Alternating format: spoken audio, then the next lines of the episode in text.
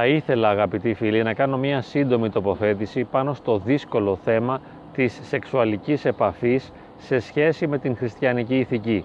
Διότι και εγώ ο ίδιος έχω προλάβει πολλούς πνευματικούς οι οποίοι έδιναν ως γραμμή στα παντρεμένα ζευγάρια να κάνουν σεξ μόνο όταν επρόκειτο να τεκνοποιήσουν. Και μάλιστα κάθε επαφή είχε αυτό το στόχο, την τεκνοποιία και γι' αυτό δεν υπήρχε ευλογία για αντισύλληψη. Το ζευγάρι μπορούσε να έρθει σε επαφή εκτός βέβαια από τις μέρες του Σάββατου γιατί προετοιμαζόμασταν για τη Θεία Μετάληψη και την Κυριακή και τη Δευτέρα γιατί ήταν μετά η, η επόμενη μέρα από τη Θεία Μετάληψη η Τετάρτη και η Παρασκευή ήταν νηστεία οπότε έμενε η Τρίτη και η Πέμπτη. Θα μπορούσε λοιπόν να έρθει κανείς σε επαφή την Τρίτη και την Πέμπτη με στόχο την τεκνοποιία. Βέβαια υπήρχαν και πιο ελαστικοί πνευματικοί, καμιά φορά αγιασμένες μορφές, οι οποίοι με διάκριση έλεγαν στα ζευγάρια ανάλογα και με το πόσο καιρό ήταν παντρεμένα, ποιες ήταν οι σεξουαλικές τους ορμές, πώς ήταν η σχέση τους και με διάκριση προσάρμοζαν την ηθική της Εκκλησίας στο συγκεκριμένο ζευγάρι και έδιναν ευλογία για συχνές σεξουαλικές επαφές. Βέβαια, αρκετοί από αυτούς έλεγαν κάντε σεξ όπως θέλετε, άρα χωρίς αντισύλληψη, γιατί καλούμαστε να δεχτούμε τα παιδιά που θα στείλει ο Θεός και κάποιοι πιο εξελιγμένοι πνευματικοί, σε εισαγωγικά εξελιγμένοι, γιατί εν τέλει δεν μπορούμε να ξέρουμε τι είναι το σωστό και τι όχι, έλεγαν ότι επιτρέπεται και η αντισύλληψη, ανάλογα με τις αντοχές δηλαδή του ζευγαριού. Εάν το ζευγάρι δεν αισθανόταν ότι έχει τη δύναμη και τη δυνατότητα να μεγαλώσει ένα ακόμη παιδί, τότε καλύτερα να έκανε αντισύλληψη. Πάντα βέβαια και όλοι ήταν και είναι ενάντια στην έκτρωση. Τώρα, το πρόβλημα είναι ότι σε ψυχολογικό, βιωματικό επίπεδο το σεξ έχει πάρα πολύ μεγάλη σημασία, όπως και άλλες φορές το έχουμε αναφέρει, διότι συμβάλλει στην αύξηση και τη βελτίωση της ενότητας του ζευγαριού. Μέσα από το σεξ καταργούνται και οι συγκρούσεις πολλές φορές και δίνεται η ευκαιρία στο ζευγάρι να μηδενίσει το κοντέρ των προηγούμενων συγκρούσεων για να ξαναρχίσει κατά κάποιον τρόπο μια νέα πορεία επανένωσης, επανασύνδεσης. Όπως με την εξομολόγηση μηδενίζει κανείς το κοντέρ της αμαρτίας και ξεκινάει ξανά την επαφή, την επικοινωνία, την ένωσή του με το Θεό και βέβαια πάντα τα κάνει θάλασσα, έτσι κατά αναλογία, και δεν εννοούμε ότι είναι το ίδιο πράγμα, αναλογικά το λέμε, μέσα από τη σεξουαλική επαφή πολλές φορές το ζευγάρι επέστρεφε στην αγάπη.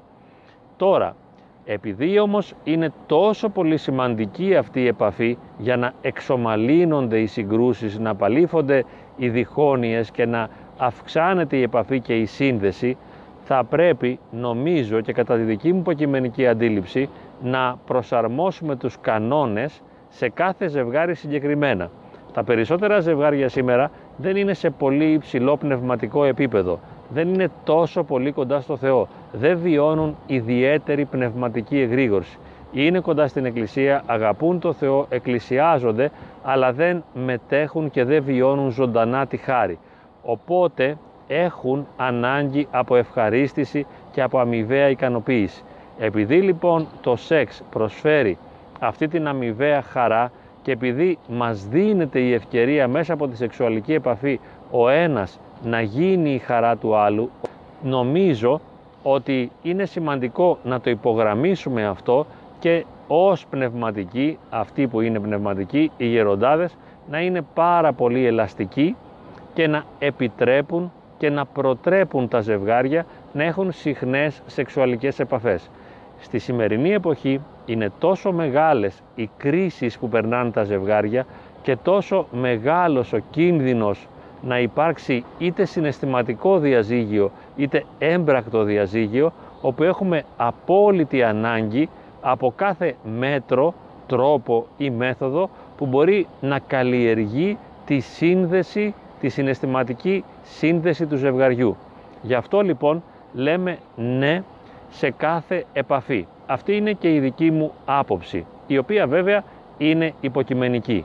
Νομίζω ότι καλό είναι το ζευγάρι με κάθε τρόπο να ικανοποιείται, να προσπαθεί να δίνει ευχαρίστηση ο ένας τον άλλον και βέβαια μακάρι να γίνεται αυτό στα πλαίσια της αγάπης.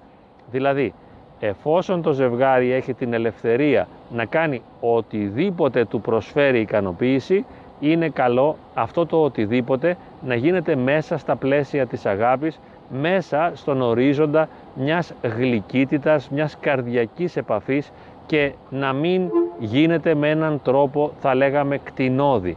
Να αποφύγουμε όσο είναι δυνατόν ένα σεξ που πλησιάζει κατά κάποιον τρόπο στην ε, παρόρμηση του ζώου. Να μην εκπέσουμε στην αποκτήνωση χάρη της ειδονής. Ωραία.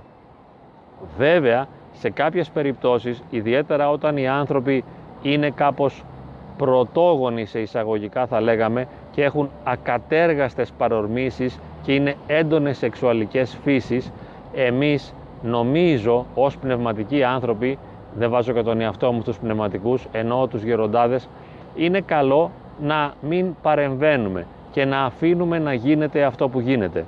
Επιτρέπουμε λοιπόν σε ένα ζευγάρι να ζει το σεξ που θέλει να ζήσει. Και γι' αυτό λένε κάποιοι γεροντάδες δεν μπαίνουμε στην κρεβατοκάμαρα του ζευγαριού. Όχι επειδή δεν έχει σημασία, αλλά επειδή δεν θα ωφεληθεί το ζευγάρι μέσα από τη δική μας παρέμβαση. Εμείς θέλουμε να παραχθεί αγάπη, ενότητα, ειρήνη, ομόνια, χαρά. Θέλουμε το ζευγάρι να είναι ενωμένο και γι' αυτό το λόγο λέμε ναι σε οποιαδήποτε μορφή σεξουαλικής σχέσης η οποία δίνει χαρά στο ζευγάρι και ενώνει τα μέλη του ζεύγους. Αυτό βοηθά και στηρίζει τη συζυγία.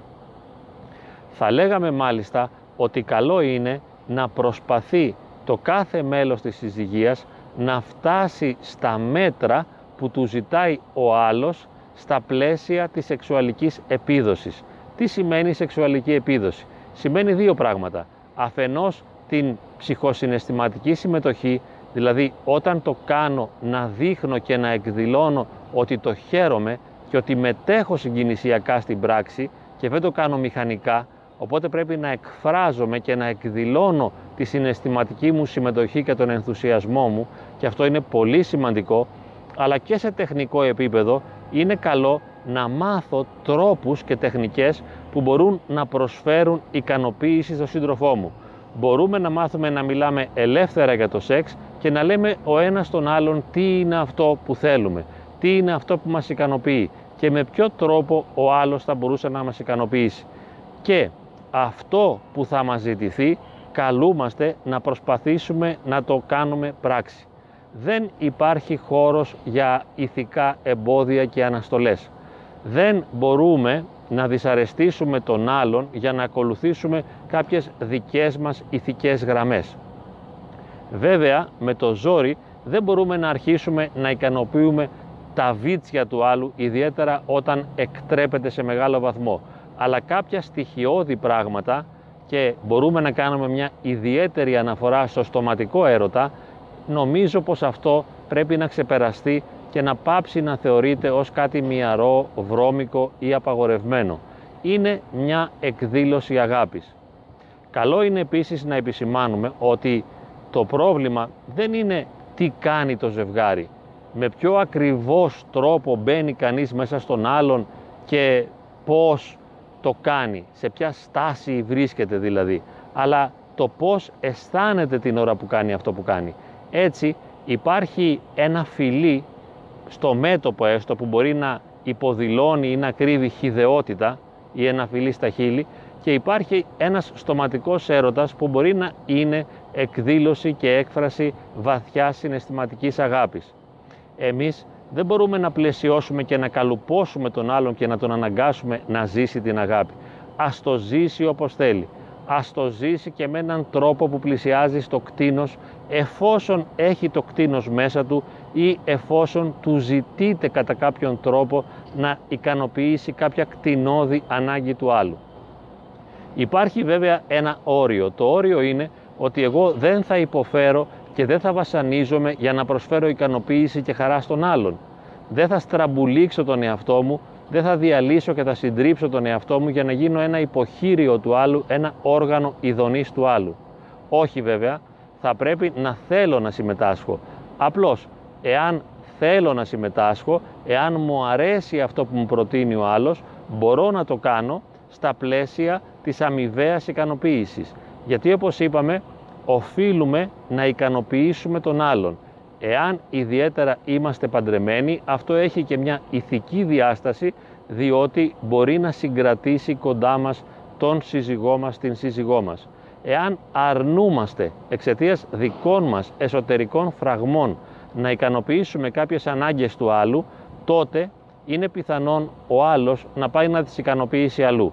Βέβαια, εμείς δεν θέλουμε να τις ικανοποιήσει αλλού και δεν τον προκαλούμε σε κάτι τέτοιο, ούτε θα το θέλαμε.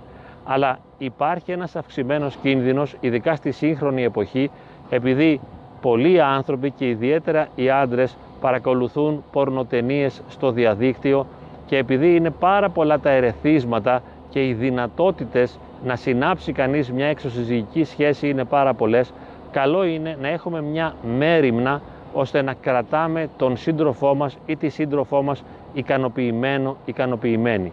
Αυτό είναι πολύ σημαντικό για να στερεώνουμε και να θεμελιώνουμε το γάμο. Στη σημερινή εποχή ο γάμος δεν μπορεί να θεμελιωθεί σε μια ηθική αξία, ούτε σε έναν κοινωνικό καθοσπρεπισμό. Δεν υπάρχουν σκληροί κοινωνικοί κανόνες οι οποίοι απαγορεύουν τις εξωσυζυγικές σχέσεις και το διαζύγιο. Σχεδόν επιτρέπεται και σε κάποιο βαθμό κάποιος θα μπορούσε ακόμη και να καμαρώνει, σε εισαγωγικά το λέμε, επειδή μπορεί να συνάπτει πολλαπλές εξωσυζυγικές σχέσεις.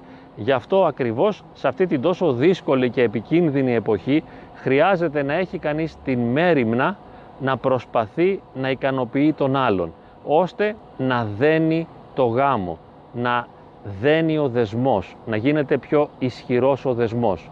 Δεν θέλουμε λοιπόν εγώ προσωπικά ούτε να κομίσω γλάφκας εις Αθήνας, δεν θέλω να πω κάτι καινούριο, κάτι διαφορετικό, απλώς αναφέρω τον δικό μου προβληματισμό και εσείς κάνετε ό,τι θέλετε. Λέω ότι μέσα στο γάμο, μέσα στην αγάπη δεν χωράνε μη, όχι, δεν, δεν θέλω, δεν μπορώ, εμένα δεν μου αρέσει, εγώ δεν το κάνω αυτό, εγώ δεν το θέλω αυτό και μάλιστα με μια προχειρότητα. Εάν δεν αντέχεις και δεν μπορείς, εντάξει, είναι κατανοητό, δεν μπορείς. Αλλά μη βάζεις θεωρητικά μη και όχι και δεν πρέπει και δεν είναι σωστό και εγώ αυτό δεν το κάνω και εγώ το άλλο δεν το θέλω γιατί κινδυνεύεις να χάσεις τον άντρα σου ιδιαίτερα αλλά καμιά φορά και τη γυναίκα σου επειδή προσφέρονται πολλές ή πολλοί σε αρκετούς άντρες και γυναίκες για να τους ικανοποιήσουν με τον τρόπο που εσύ αρνείσαι να τους ικανοποιήσεις. Στόχος μας λοιπόν είναι να θεμελιώσουμε και να στερεώσουμε το γάμο. Μακάρι να στερεώνουμε το γάμο στη χάρη του Αγίου Πνεύματος. Μακάρι ο γάμος να στερεώνεται στην αγάπη. Αλλά καμιά φορά χρειάζεται να επιστρατεύσουμε ακόμη και την πορνεία σε εισαγωγικά, δηλαδή την έντονη σεξουαλικότητα, ώστε να δημιουργήσουμε ένα δεσμό ο οποίος μπορεί να κρατήσει τον σύντροφό μας ή τη σύντροφό μας κοντά μας.